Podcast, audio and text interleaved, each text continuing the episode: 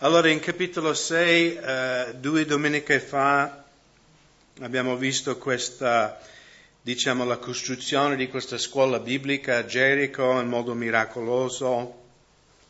E cominciamo in versetto 8, una storia un po' particolare quando i, i Siri invadono eh, Samaria che poi non, non, è niente nuovo sotto il sole, no? sempre in Siria ci sono problemi con Israele, come la Bibbia ha profetizzato no? negli ultimi tempi Gerusalemme sarà un colpo di stordimento per tutto il mondo.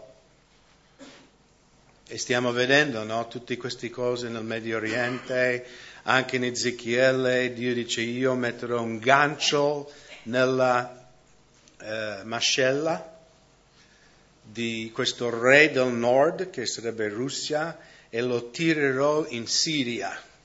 No? Voi sapete che adesso la Russia ha stabilito una base militare in Siria per appoggiare Assad. E quindi sono cose, anche se sono cose antiche, questi conflitti fra Israele e Siria, sono anche molto attuali, no? Perché la Bibbia parla dei nostri tempi. Ma comunque qui eh, Cominciamo in versetto 8. Mentre il re di Siria era in guerra contro Israele, consultandosi con i suoi servi, disse: Il mio accampamento sarà nel tale e tale luogo. Allora l'uomo di Dio mandò a dire al re di Israele: Guardati dal trascurare quel tal luogo, perché vi stanno scendendo i Siri. Perciò il re di Israele mandò gente verso il luogo che l'uomo di Dio gli aveva indicato e da qui l'aveva messo in guardia. Così egli mantiene in quel luogo vigilanza. E ciò avviene non una o due volte soltanto. Quindi ogni volta che questo re di Siria diceva andiamo lì a attaccare, no? mandavano questi bande di razziatori, no? briganti per rubare, non era proprio una guerra, ma facevano tipo questi assalti no, per rubare animali, e viveri, eccetera. Ogni volta che mandava qualcuno, Eliseo preavvisava il re di Samaria e dice metti, metti delle truppe là perché questo scenderà in quel luogo, in quel momento. Allora in versetto 11, molto turbato in cuor suo per questa cosa, il re di Siria convocò i suoi servi e disse loro, non sapete dirmi chi dei nostri parteggia per il re di Israele? Quindi il re di Siria dice c'è una spia che ogni volta che io do ordine va a raccontarlo al re di Israele così loro sono preparati.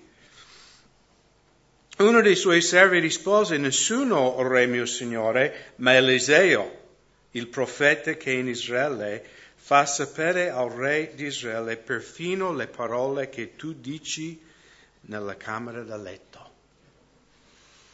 E questa è una cosa molto importante di ricordare che al Signore non è nascosto niente. Niente.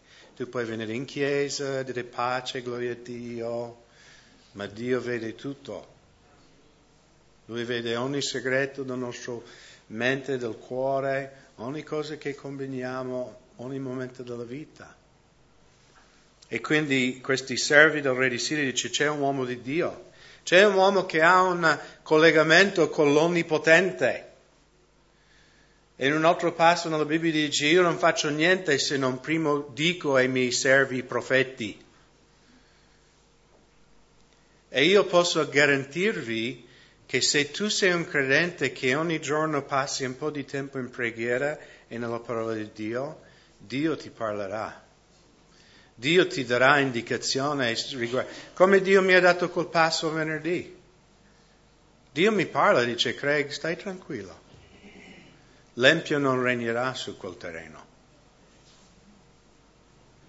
E confido in questo, anche se i giorni sono pochi, no? tre giorni abbiamo. E quando abbiamo pregato con un complesso ho detto tre giorni per la resurrezione. Ma questo è il cammino di fede, no? Quando sembra che tutto magari non sta andando verso come dovrebbe, di confidare nel Signore in ogni cosa.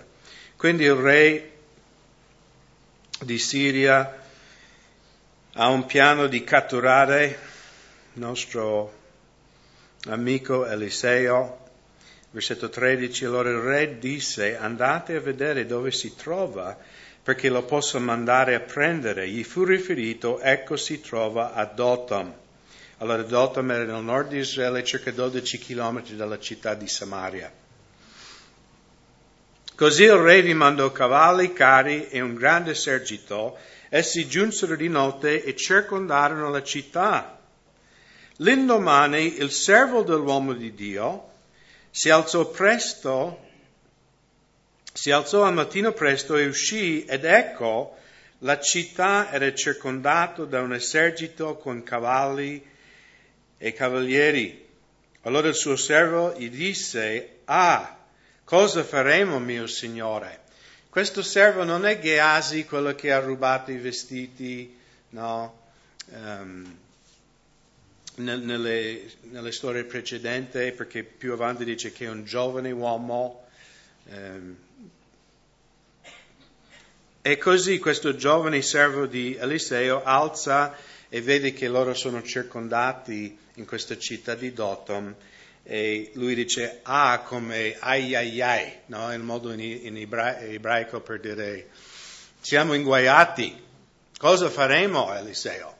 Siamo io e te, tu sei un profeta, hai la Bibbia ma non hai una spada, non hai un coltello, non hai un fucile, siamo circondati non solo di un esercito ma con i carri.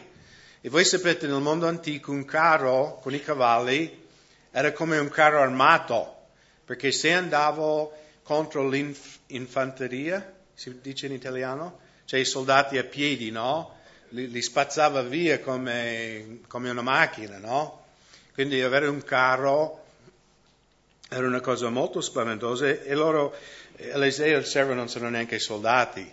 Quindi il servo dice, ma noi siamo fritti qua perché siamo circondati, eh, cosa faremo?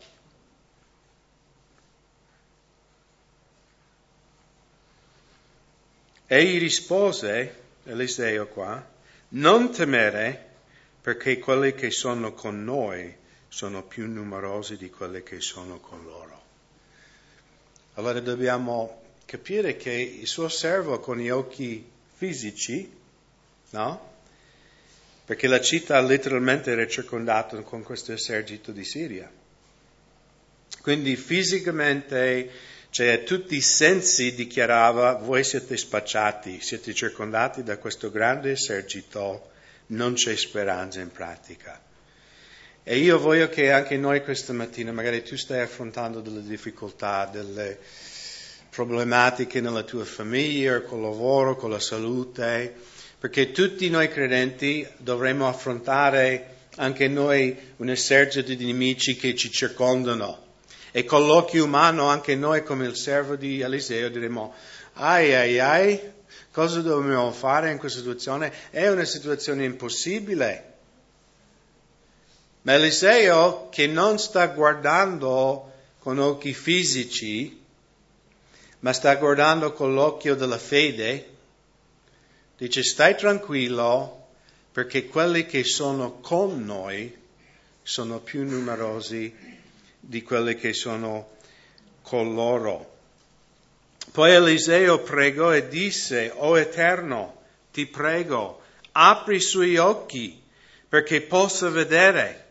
E l'Eterno allora aperse gli occhi del giovane e questo vide, ed ecco il monte era pieno di cavalli e di carri di fuoco tutto intorno ad Eliseo. Quindi Eliseo prega che il suo servo può aprire gli occhi spirituali. Paolo ci scrive, noi credenti in Romani, che il giusto cammina per, per fede, non per vista. Quindi uno mi dice come posso vedere questi, chiaramente questi cari, voi comprendete questi cari di fuoco cosa sono? Sono angeli, giusto? Perché la Bibbia dice che i ministri, gli angeli del Signore sono suoi ministri fiammeggianti. In Salmo 34, versetto 7, è scritto questo afflitto ha gridato, il Signore l'ha esaudito. l'ha salvato da tutte le sue disgrazie. L'angelo del Signore si accampa intorno a quelli che lo temono e li libera. Sapevate che gli angeli di Dio accampano intorno a te se tu temi Dio?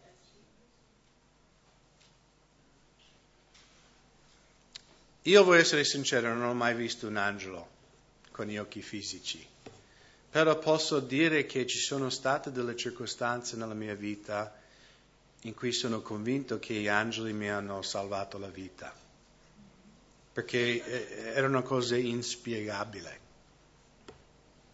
Una, una, piccola cosa, magari una cosa anche sciocca. Quando ero nella tenda di Cristo risposto, una volta eravamo nella città di Las Vegas in America e stavamo lavando la tenda, no? quindi sopra questo tendone, immaginate un tendone di circo che poteva ospitare tipo mille persone, quindi eh, lì con la plastica, l'acqua molto scivoloso. E, e a volte noi quando la tenda era lavata, magari toglievamo dei pali sul fianco no? per fare tipo una, come una trincea, no? poi mettevamo la canna sopra, acqua park, no? tipo acqua park al poveraccio. E se solo ti buttavi lentamente, tu andavi proprio dentro il canale e poi atterravi no? nel, campo sotto. Però come ero giovane un po' eh, volevo far vedere a tutti. Quindi proprio mi sono andato in cima a questo proprio il palo della cima della tenda e ho preso slancio, mi sono proprio buttato in aria no? per, per andare velocissimo. Grave errore, fratelli. Perché sono andato talmente veloce che sono uscito da questa trincea e io stavo per prendere, perché sai, i pali eh, esce il, il chiodo fuori, no, sopra. E io stavo per prendere una di quelle cose proprio in mezzo alle gambe, a tutta velocità.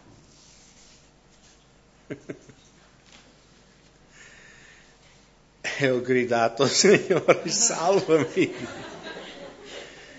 e non so come, e di nuovo, forse sbaglio, in qualche modo il mio corpo è girato e ho preso col piede destro questo, questa, questo chiodo, no? sopra del palo. Il corpo è girato completamente al contrario, quindi io sono uscito dalla tenda andando indietro e io ho detto adesso, perché il terreno era anche pieno di pietre, ho detto adesso spacco il mio cranio contro questa terra dura, no? Ma in qualche modo, e di nuovo io credo che un angelo di Dio mi ha preso, ho fatto una capriola e sono atterrato in piedi, così. E tutti i fratelli erano scioccati, erano detto, e poi hanno fatto, eh, dieci. E io tremavo, ho detto, non so come è andata. E io ho detto, non sono stato io. Forse è stato un angelo, Signore, che mi ha salvato. E potrei raccontare altre cose nella mia vita. Una volta quando ero in Pakistan sono stato arrestato perché eravamo lì nel mercato ad evangelizzare i musulmani e la polizia, io e un altro ragazzo canadese ci ha arrestato, ci stava portando a piedi in caserma perché lì i poliziotti non hanno le macchine, sono a piedi. E quindi ci stava portando verso la caserma e una donna pakistana, che sai gli angeli a volte appaiono come umani, una donna pakistana arriva, non avevo mai visto questa donna, mai in tutta la mia vita Dice eh, al poliziotto, perché stai portando via questi ragazzi? Cosa hanno fatto?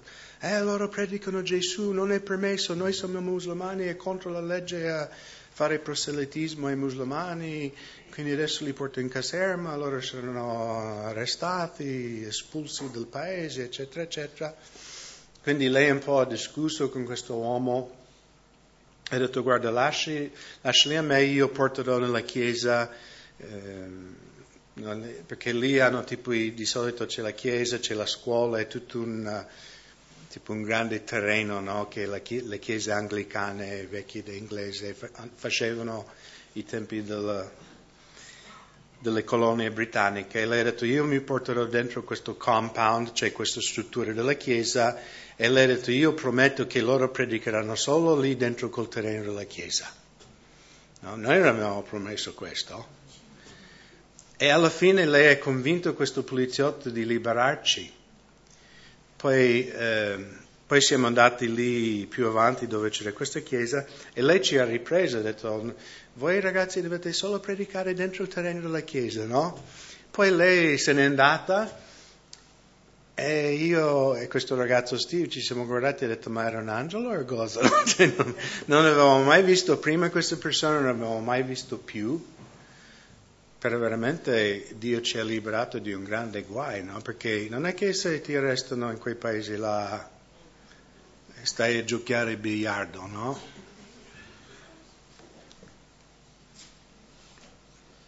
Ma come Eliseo, il suo servo, Dio ha messo i suoi angeli intorno a loro. Ma io ho una notizia ancora più grande per voi, fratelli, questa mattina. Perché non solo, come abbiamo letto in Salmo 34, versetto 7, noi abbiamo gli angeli che sono incampati intorno a noi, ma noi abbiamo qualcuno che è molto più grande che è in noi. In 1 Giovanni 4, 4, se volete girare là, voi siete da Dio, figlioli, e li avete vinti, perché colui che è in voi è più grande di colui che è nel mondo. Allora Eliseo, che era un profeta, lui era pieno di Spirito Santo, ma suo servo no. Suo servo aveva gli angeli intorno a sé per conto di Eliseo. Noi non solo come credenti nel nuovo patto abbiamo gli angeli di Dio che ci circondano, che guardano e badano su di noi, ma noi abbiamo Dio onnipotente dentro di noi. Ed è quello che Giovanni l'Apostolo ci sta dicendo qui, che Dio che è in noi è più grande di Satana, di colui che è nel mondo, e abbiamo la vittoria in Cristo. Girate adesso in Romani capitolo 8, perché Paolo ancora va oltre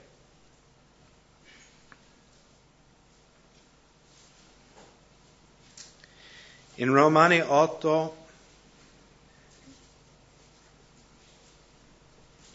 versetto 28, Ora sappiamo che tutte le cose cooperano al bene per quelli che amano Dio, i quali sono chiamati secondo il suo disegno. Perché quelli che ha preconosciuti li ha pure predestinati ad essere conformi all'immagine del figlio suo affinché egli sia il primogenito fra molti fratelli, e quelli che li ha predestinati li ha pure chiamati, quelli che ha chiamati li ha pure giustificati, quelli che ha giustificati li ha pure glorificati. Notate che Paolo usa il verbo del passato, una cosa già fatta, perché a volte noi pensiamo un giorno saremo in cielo, giusto? Ma Paolo in Efesini dice che noi siamo dove siamo seduti questa mattina?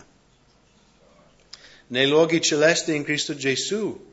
Dice no, io sono a Montebelluna, il tuo corpo è a Montebelluna. Ma spiritualmente, se tu sei in Cristo, tu sei seduto con Cristo alla destra del Padre in questo momento, spiritualmente parlando. Perciò Paolo parla di queste cose che Cristo ha fatto in noi come una cosa già fatta. E poi lui fa una domanda. Che diremo dunque riguardo queste cose? Se Dio è per noi, chi sarà contro di noi? Voglio che anche voi dite questo. Se Dio è per noi, chi sarà contro di noi? Chi? Se Dio è con te, se Dio è dentro di te, chi potrebbe osare di essere contro di te? Se Dio è onnipotente, ed è l'unico onnipotente nell'universo, e Lui è con te, Paolo dice chi sarà contro di te? E di nuovo qui dobbiamo afferrare per fede questa promessa, perché nel, nell'umano, nel naturale, potremmo dire, ma cavolo, tanti sono contro di me. Il datore di lavoro è contro di me, l'economia è contro di me, la salute è contro di me, i familiari sono contro di me, i figli sono contro di me. Il supermercato, la posta italiana è contro di me. Che fila, no? Hanno dato i numeri, ma, danno i numeri.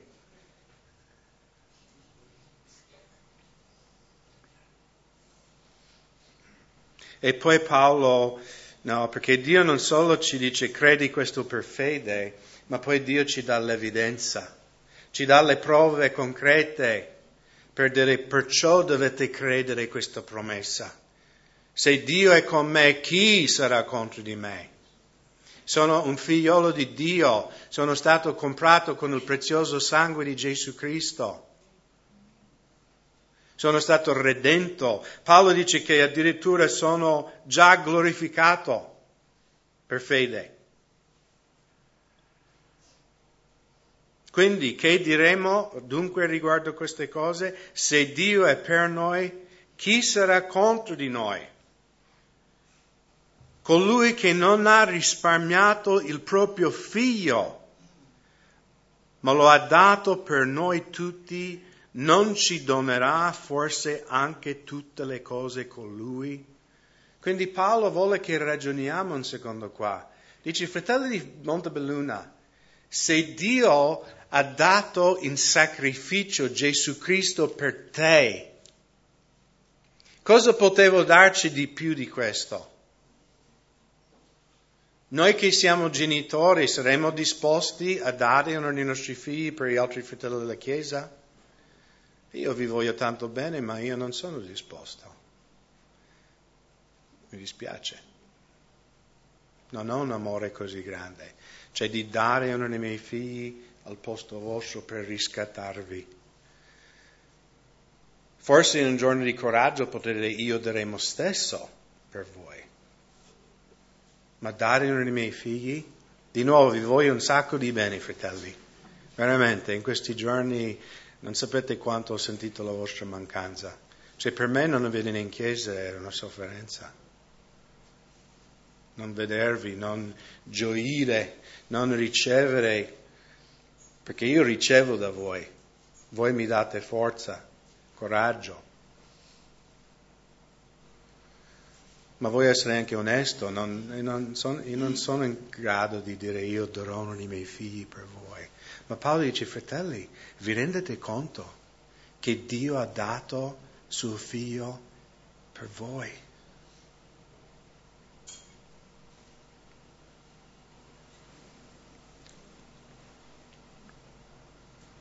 Chi accuserà gli eletti di Dio? Dio è colui che li giustifica. Se Dio ti ha giustificato, chi ti condannerà?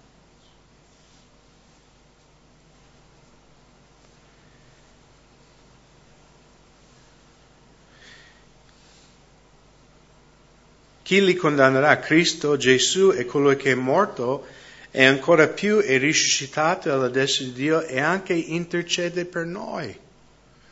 Giovanni usa un altro linguaggio, no? che Cristo è il nostro avvocato presso il Padre. E se confessiamo i nostri peccati, egli è fedele e giusto a perdonarci e a purificarci da un'iniquità. Chi ci separerà dall'amore di Cristo? Quindi Paolo ci fa una domanda. Cosa potrebbe separare un credente nato di nuovo dall'amore di Cristo? Non sto parlando di un frequentore di chiesa, o una persona che si dice sono nato in Italia, sono nato negli Stati Uniti, perciò sono cristiano. Chi ha lo Spirito di Dio dentro, chi ha sperimentato la nuova nascita, chi si è riveduto dei propri peccati. E fra poco vedremo cos'è questo ravvedimento, no?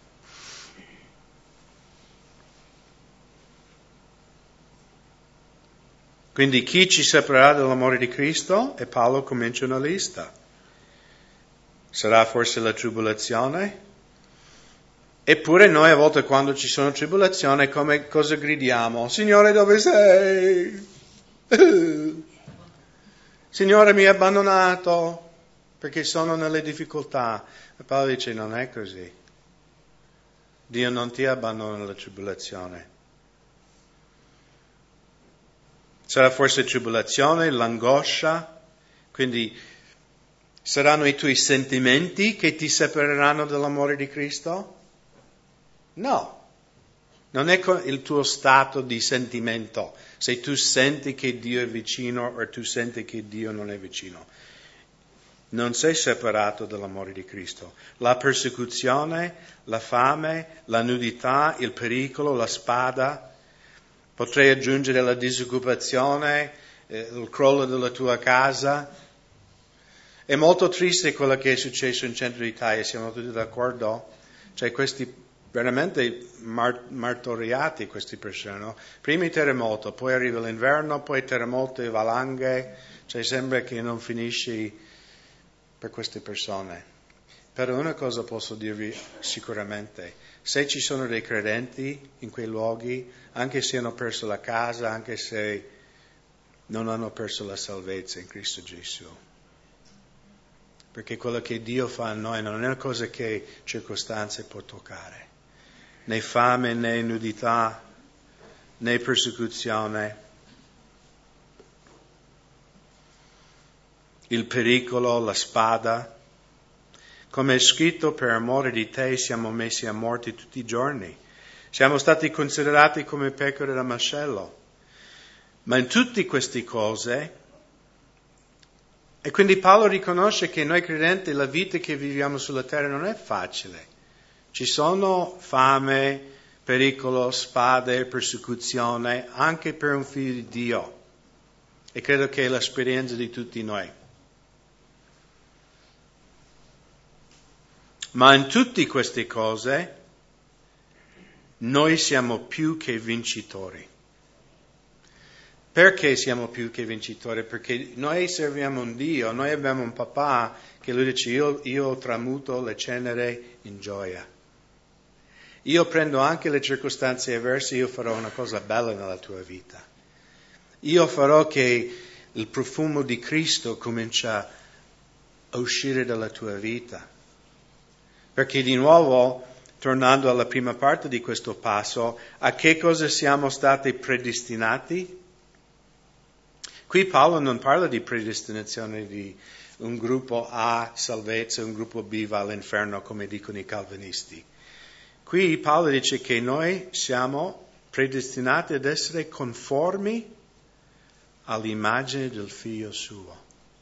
Questo è il destino per ogni figliolo e figliola di Dio. Dio sta cercando di conformare la tua vita all'immagine di suo figlio Gesù. E a volte lui usa anche il cancro, a volte lui usa anche la perdita di un lavoro, a volte lui usa qualunque cosa, una gomma scoppiata sulla strada, perché vuole formare questo carattere, il frutto dello Spirito, no? gioia, pace, gentilezza, pazienza, amore. Ed è un processo. Ma lui lo fa perché ci ama. Perché Dio ha una finalità molto, molto più alta di quella che noi abbiamo, no? Magari noi siamo soddisfatti la tredicesima, no? un po' di pane in più, una vacanza. Ma Dio dice, no, fratelli, figli miei, io ho, un, io ho un piano molto più grande. Io voglio provvedere per voi, ma io voglio anche usarvi come miei strumenti di benedizione di luce. Voglio che voi siate la mia voce su questa terra, che voi siate le mie mani, che voi siate i mezzi di guarigione per le persone che vi circondano. E lui dice, noi siamo più che vincitori perché siamo religiosi, perché frequentiamo la Calvary Chapel ogni domenica. No, in virtù di colui che ci ha amati. No, noi abbiamo queste cose perché Cristo ha vinto queste cose sulla croce. Non è niente in noi che ci fa meritare tutte queste cose. Infatti sono persuaso che né morte, né vita, né angeli, né principate, quindi Satana e i suoi demoni, né cose presenti, né cose future, né potenza, né altezza, né profondità, né alcun'altra creatura potranno separarci dall'amore di Dio che è in Cristo Gesù, nostro Signore. Quindi in pratica questo ultimo elenco che fa Paolo rappresenta tutte le possibilità in tutto l'universo. Ok? No? Lui dice né morte né vita ci separerà dal, dall'amore di Cristo.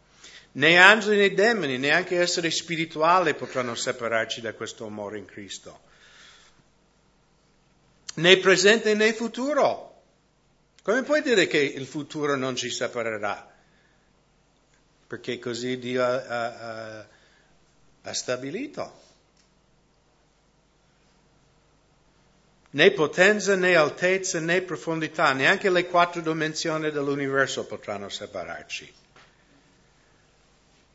E poi finisce né alcun'altra creatura, quindi tutto il resto dell'universo. Neanche i serpenti, neanche gli alligatori in Florida. Nessuna cosa. E quindi comprendete che come Eliseo, come suo servo, anche noi quando ci sono montagne, quando siamo circondati di eserciti di nemici, dobbiamo vedere con gli occhi della fede e proclamare come Eliseo, coloro che sono con noi sono più di coloro che sono contro di noi. Anzi, se Dio è con me, chi sarà contro di me? E la storia qui non è finita qui perché adesso Eliseo, Dio farà un miracolo attraverso Eliseo, che è un grande esempio, secondo me, della salvezza che anche Dio ha provveduto per noi. E quindi dopo che ha aperto gli occhi al suo servo a vedere questi angeli che circondano l'esercito dei Siri, in versetto 18, come i Siri scendevano verso Eliseo, questi pregò l'Eterno e disse, ti prego colpisce questa gente di cecità. Ed egli li accecò secondo la parola di Eliseo. Quindi questi Siri, questi nemici stanno per catturare, per mettere alla fine la morte di Eliseo e Dio interviene soprannaturalmente rendendoli ciechi. Okay? Questo è importante ricordare perché ha un'applicazione spirituale. Io ero cieco e adesso vedo, no?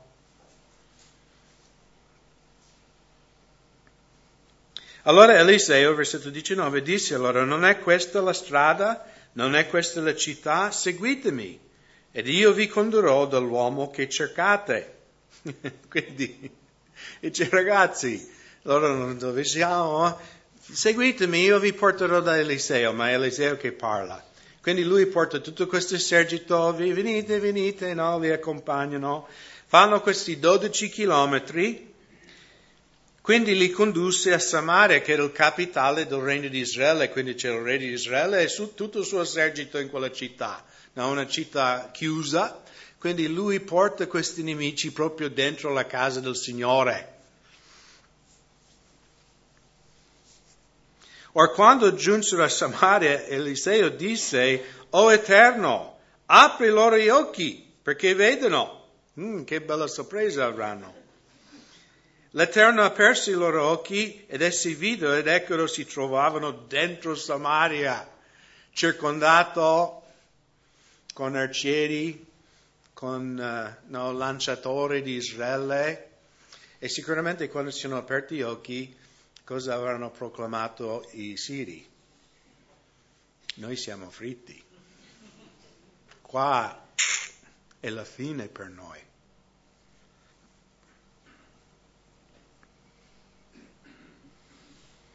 Quando il re di Israele li vede, disse ad Eliseo, Padre mio, li devo uccidere?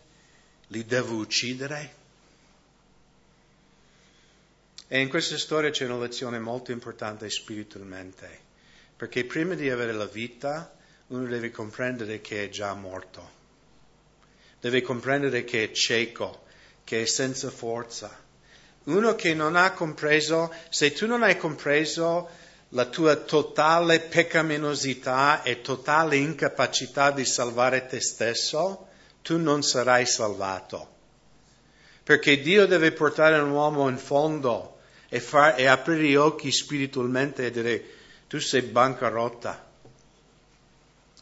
Perciò la maggior parte di noi dobbiamo arrivare purtroppo in circostanze brutte, dobbiamo arrivare fino in fondo, io sono stato così, perché in America sono cresciuto in una famiglia benestante, io ero bravo a scuola, prendevo 10 lodi a scuola, ero bravo anche nello sport. Quindi diciamo, mio padre aveva una fabbrica, Tutta la mia vita era piazzato davanti. Ma poi purtroppo voi conoscete no, la mia storia, i miei genitori sono divorziati, un po' ho cominciato a girare in, nella droga, nell'alcol, nella dissolutezza. Perché quando, tutto, quando, la vita andava tutto bene, io di Dio, io ridevo della gente che andava in chiesa, che fessi, no? Perdono la domenica, stare là, Gesù, bla bla bla bla bla. Ma poi quando mi è stato tolto ogni appoggio, no? Quando nessuno, i miei genitori, i medici, i psicologi, polizia, governo, nessuno poteva aiutarmi. E in quel momento ho gridato, detto Gesù, se tu esisti, salvami. Perché io ero arrivato al punto di togliermi la vita era così disperato. E come mi vedete ancora qui in piedi, Gesù ha risposto a quella preghiera. Egli me, mi ha salvato. Quel, io ero dietro casa mia, non ero dentro un cattedrale, dietro casa mia, in mezzo al bosco, negli Stati Uniti. E nella disperazione ho detto Gesù salvami. E in quel momento ho sentito la presenza di Dio, come un balsamo, come un miele che, che collava dal mio capo fino all'amore di Cristo mi ha toccato. E non posso dire che sono stato perfetto da allora, ma da quel momento Dio ha cominciato un'opera nella mia vita. Mi ha portato al ravvedimento. E anche qui vediamo che questi siri devono rendersi conto, siamo persi, siamo spacciati. E solo quando un uomo comprende che è spacciato, allora puoi essere presentato il dono di Dio. No? E quindi il re di Israele dice Do- dobbiamo uccidere? Uccidiamoli? Questi fanno razzia contro di noi e adesso li abbiamo in trappola. Ma notate com'è la risposta di Eliseo. Egli rispose non ucciderli Uccideresti forse quelli che hai fatto prigionieri con la tua spada o col tuo arco? Metti loro davanti pane e acqua affinché mangiano e bevano e poi ritornano dal loro Signore. Allora egli preparò per loro un grande banchetto. Dopo che ebbero mangiato e bevuto, li concedò. Ed essi ritornarono al loro Signore, così le bande dei Siri non vennero più a fare incursione nel territorio di Israele. Quando questi siri meritavano la morte, perché la Bibbia dice che tutti, dal Papa al peggior mafioso in Italia, tutti hanno peccato e sono privi della gloria di Dio. Voi comprendete, privi vuol dire che noi non arriviamo, manchiamo. Anche Gesù in Giovanni 8, no? Chi di voi è senza peccato scaglia la prima pietra. E uno per uno la Bibbia dice che tutti, dal fariseo, dal religioso, dal peggior rapinatore, tutti hanno lasciato le pietre e sono andati via. Ma è proprio in quel momento che Gesù disse a quella donna, neanche io ti condanno, va a non peccare più. Chi mi segue no, non camminerà nelle tenebre. Il segreto è questo, di seguire Cristo. Invece di uccidere queste persone, non solo risparmia la vita, ma dice prepara per loro un banchetto. Non è bella questa figura della grazia di Dio? Noi che eravamo condannati, noi che meritavamo la morte, Dio dice no, io vi preparo un banchetto e vi, vi renderò liberi. E questi siri, a causa della grazia di Dio, questo grande dono che gli è stato fatto, perché poi il re di Siria più avanti torneranno a, a attaccare Israele, ma almeno questi uomini qua hanno detto noi, noi non attaccheremo più Israele, perché a noi è stato fatto la grazia di Dio. E anche noi fratelli, in Romani capitolo 12 versetto 21 Paolo scrive non lasciarti vincere dal male, ma vinci il male con il bene. No, noi dobbiamo vincere il mondo con l'amore di Cristo. Quando loro vedono, Gesù dice, quando gli uomini vedono le vostre buone opere, glorificheranno il vostro Padre Celeste. Ed è quello che il mondo sta aspettando da noi, fratelli, di vedere un amore radicale. Perché di nuovo umanamente cosa dovevano fare gli israeliti con questi samari? Vendetta, no? Meritavano vendetta. Gli israeliti erano lì a fare le cose loro, non è che andavano contro i siri, sono stati i siri a attaccare, volevano uccidere, rubare, depredare. Quindi meritavano la morte. Invece a loro è stato mostrato grazia. Hanno vinto il male con il bene ed è quello che Dio ci chiama anche noi di fare.